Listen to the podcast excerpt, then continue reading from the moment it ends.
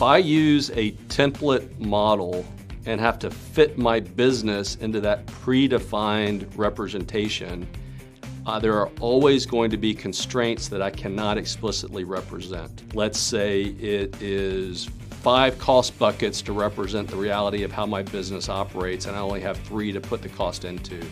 Or I need to represent something a little bit upstream or downstream that isn't captured in that template. Then I have to make assumptions. And if you're making assumptions, now you're getting into the world of infeasibilities, into the world of translation, and into, into a guessing game.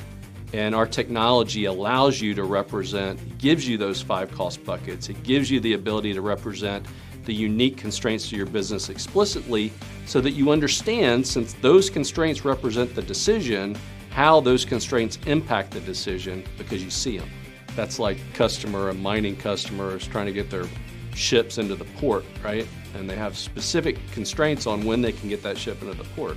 But some of those port docks only take a 50 foot ship. Some of them take a 90 foot ship. And if you don't have the constraints of what the docks can take, then what the hell is the answer? It's no good.